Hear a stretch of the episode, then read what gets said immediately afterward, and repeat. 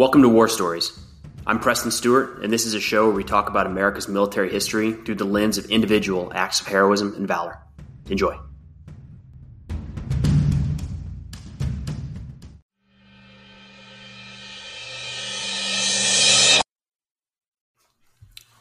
Today we have the story of Staff Sergeant Charles Morris.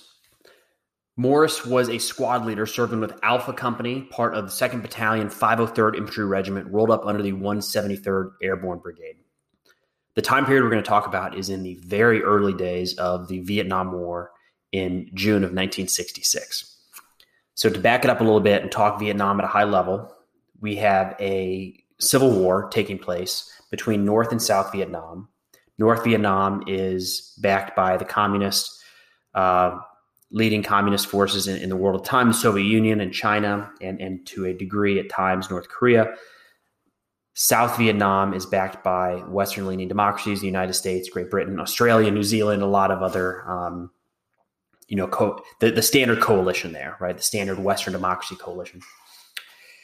And folks have been involved in Vietnam for some time because of the concern of the domino theory that was prevalent at this point in the Cold War, which really meant that let's look at the United States actually as an example. The idea being that if Illinois was a communist state, that Indiana and Wisconsin are at risk of becoming communist because they're right up against it. And you got to stop it in Illinois, or else if Indiana falls, the next thing you know, Ohio can fall and Michigan can fall and it can spread. So to stop this spread of communism because we viewed it as a zero sum game. Everybody really viewed it as a zero sum game. You, you can't even afford to have a small country like South Vietnam, who it's hard to, to recognize their impact on the global stage in, in the 1960s, 1950s, 1960s, and into the 70s. But that's it. It's a zero sum game. And when they fall, it just continues this domino effect to where more and more countries are going to at least look towards the Soviet Union rather than the United States and Western democracies. So South Vietnam is important in that sense. Um, and as the Civil War is raging, the United States is doing what they can originally to make sure that South Vietnam doesn't fail. And it creeps and it creeps and it creeps and it creeps. And, and we're going to have troops in Vietnam for quite a while in 1959, we've got 1959, 1960, we have just under a thousand. Now that's not much compared to the almost 600,000 we'll have in 1968, but we're involved, and other countries are involved as well. We want to make sure that South Vietnam doesn't fall. We are providing military aid as needed, maybe intelligence, maybe weapons, maybe political support, but we start increasing those numbers over time. And the year 1965 is going to be a critical year in terms of the troop commitment in South Vietnam. Now, the jump from 1964 to 1965 numerically isn't the biggest. We go from 23,000 in 1964 to about 180,000 in 1965. So, 160,000 troop increase in one year that's a lot. It's not as many as we'll see at, at other stages in the war. I mean, just the next year, we're going to add 180,000, but that jump from 20 to 180, that's it.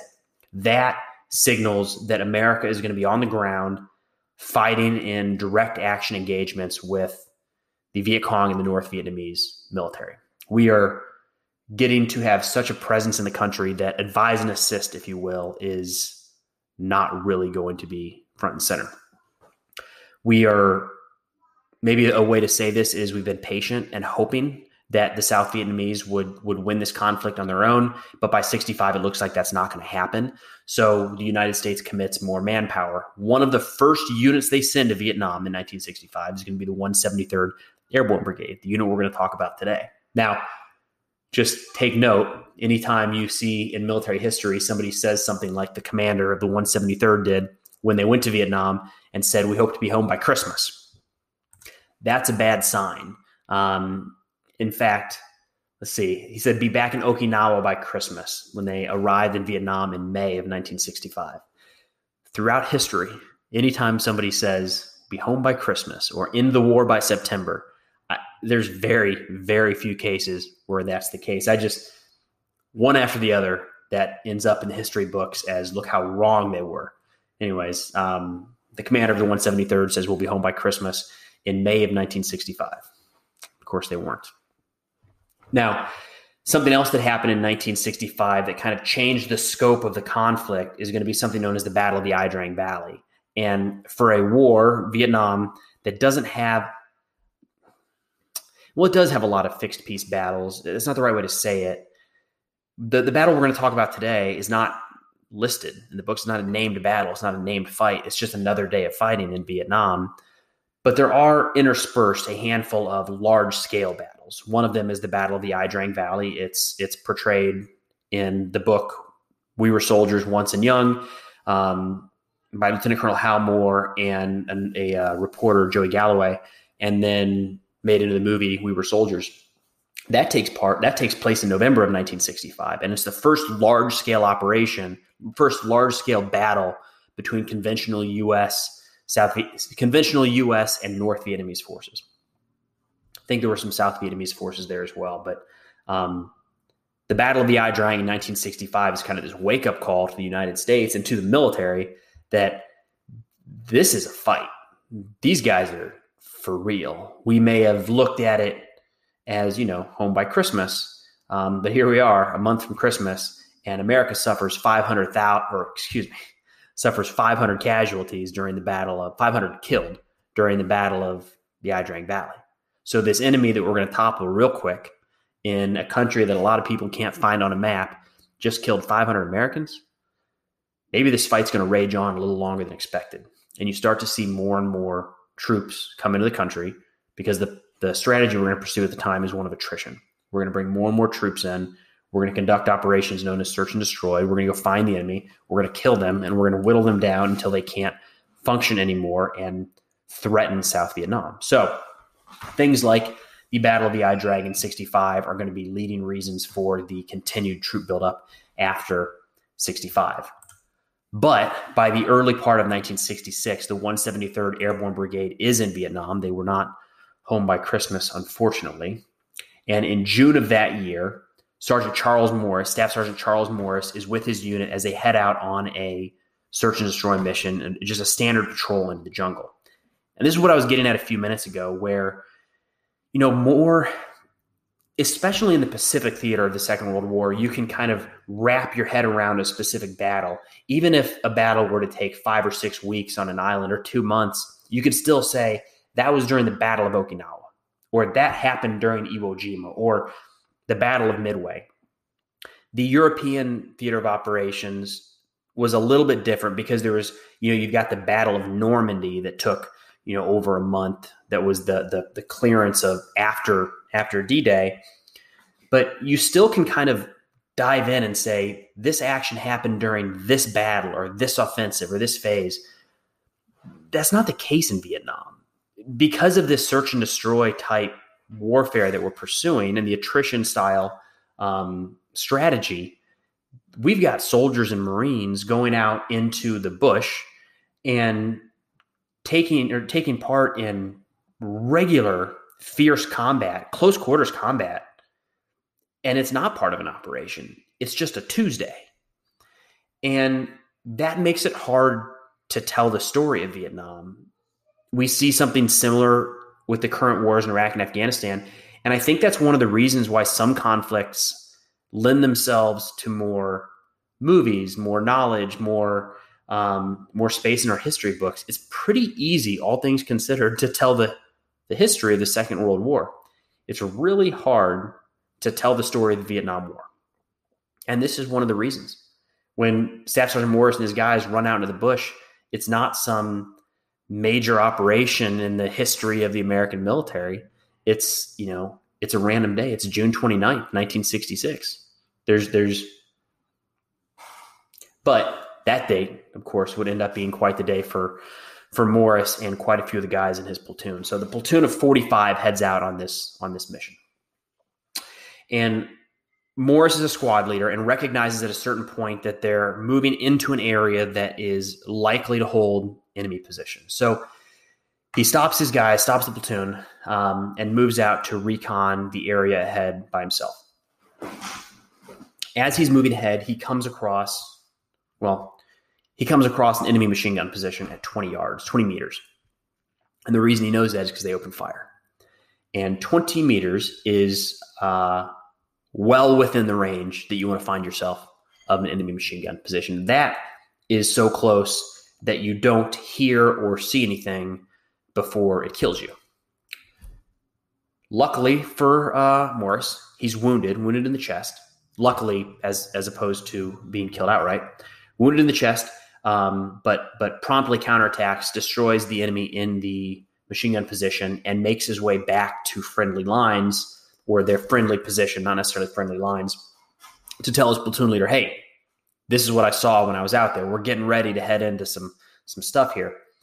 right then the jungle erupts and turns out there's a pretty sizable enemy force that was maybe not waiting for them but they were there and this is the nature of these search and destroy missions it's sometimes the americans catch the north vietnamese or the viet cong and they, they kill a lot of them other times it's the other way around it's, it's a nasty deadly way of conducting warfare that went on for years and in this case the North Vietnamese and the Viet Cong have the upper hand over the American unit.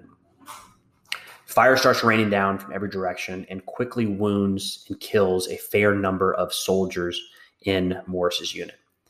Now, this becomes a problem, of course, right? Anytime you take casualties, it's a problem, but there's 45 of them. And let's say it takes one person to move a casualty. That's a big ask. To drag you know 150 180 pounds of dead weight through jungle one person to move a casualty is asking a lot. That's a really challenging thing to do. But if you have so if you have 45 men and 10 are wounded let's say then it's not 10 out of the fight it's 20 out of the fight because you have 10 more that have to move them out so you say well 10 out of 45 there's still 35 guys to fight now that number reduces. And as that number of wounded gets larger, and then there's some that are killed, next thing you know, you have more people carrying and treating wounded than you do fighting, which doesn't work when you're still in the middle of a deadly firefight, which is what's going to happen here with Staff Sergeant Morris for eight hours. Now, they could move, they could get up and fall back, get out of this deadly kill zone, but they don't have the manpower to move their wounded. So they can take off.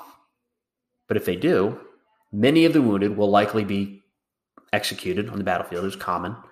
Um, they won't recover their dead, and they'll have to come back later and hopefully, who, who know, you know, retrieve as best they can their fallen comrades. So instead, Morris and his platoon decide to dig in, despite the overwhelming enemy odds. They're going to dig in and they're going to fight while they wait for reinforcements, which they've called upon very quickly.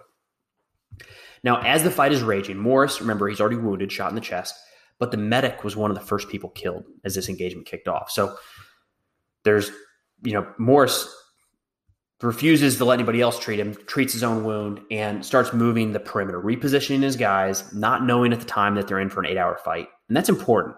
It's, you know, it's just like anything challenging that you do. Think of anything that's physically demanding. And when you know that you've only got 30 minutes to hold on, that's different than if it's an unknown period of time. There's no countdown. And every minute is deadly during this fight on June 29th, 1966. So Morris is repositioning his guys around around this small perimeter. It's not very big.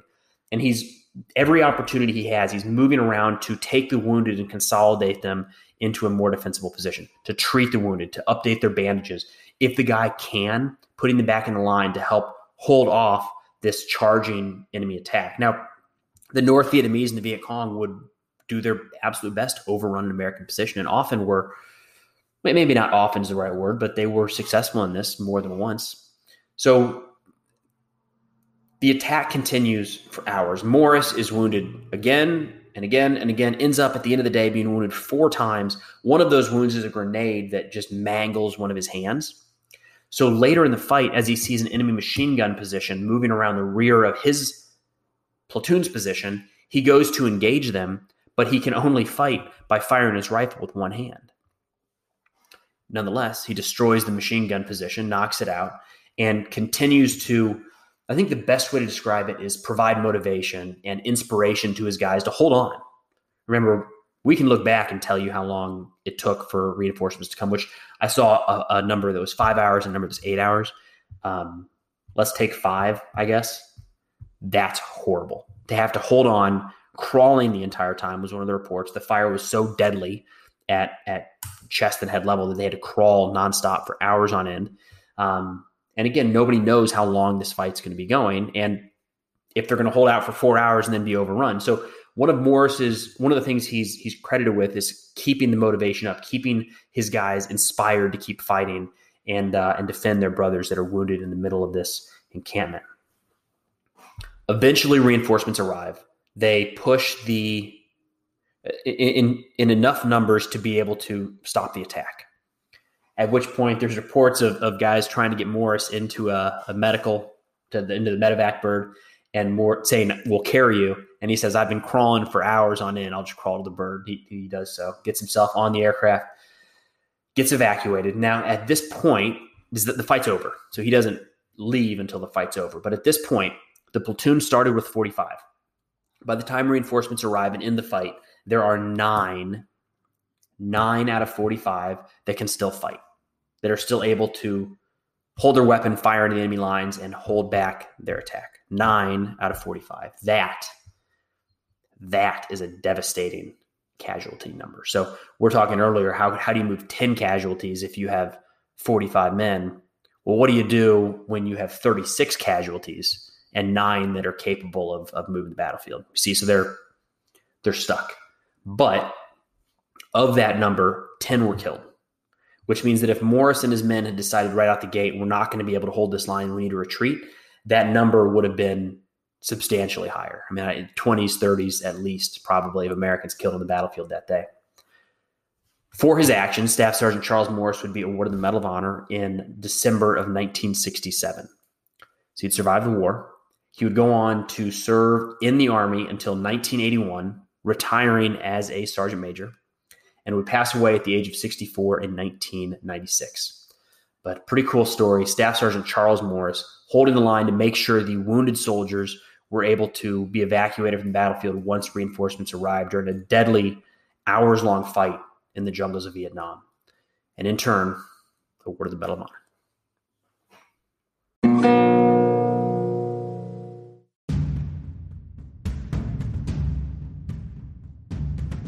Hey, thanks for listening to War Stories. If you get a chance, it'd mean an awful lot if you could head over to Apple or Spotify or wherever you listen to your podcast and leave a review. It helps others to, to find the show. But thanks again for listening. We'll see you next time.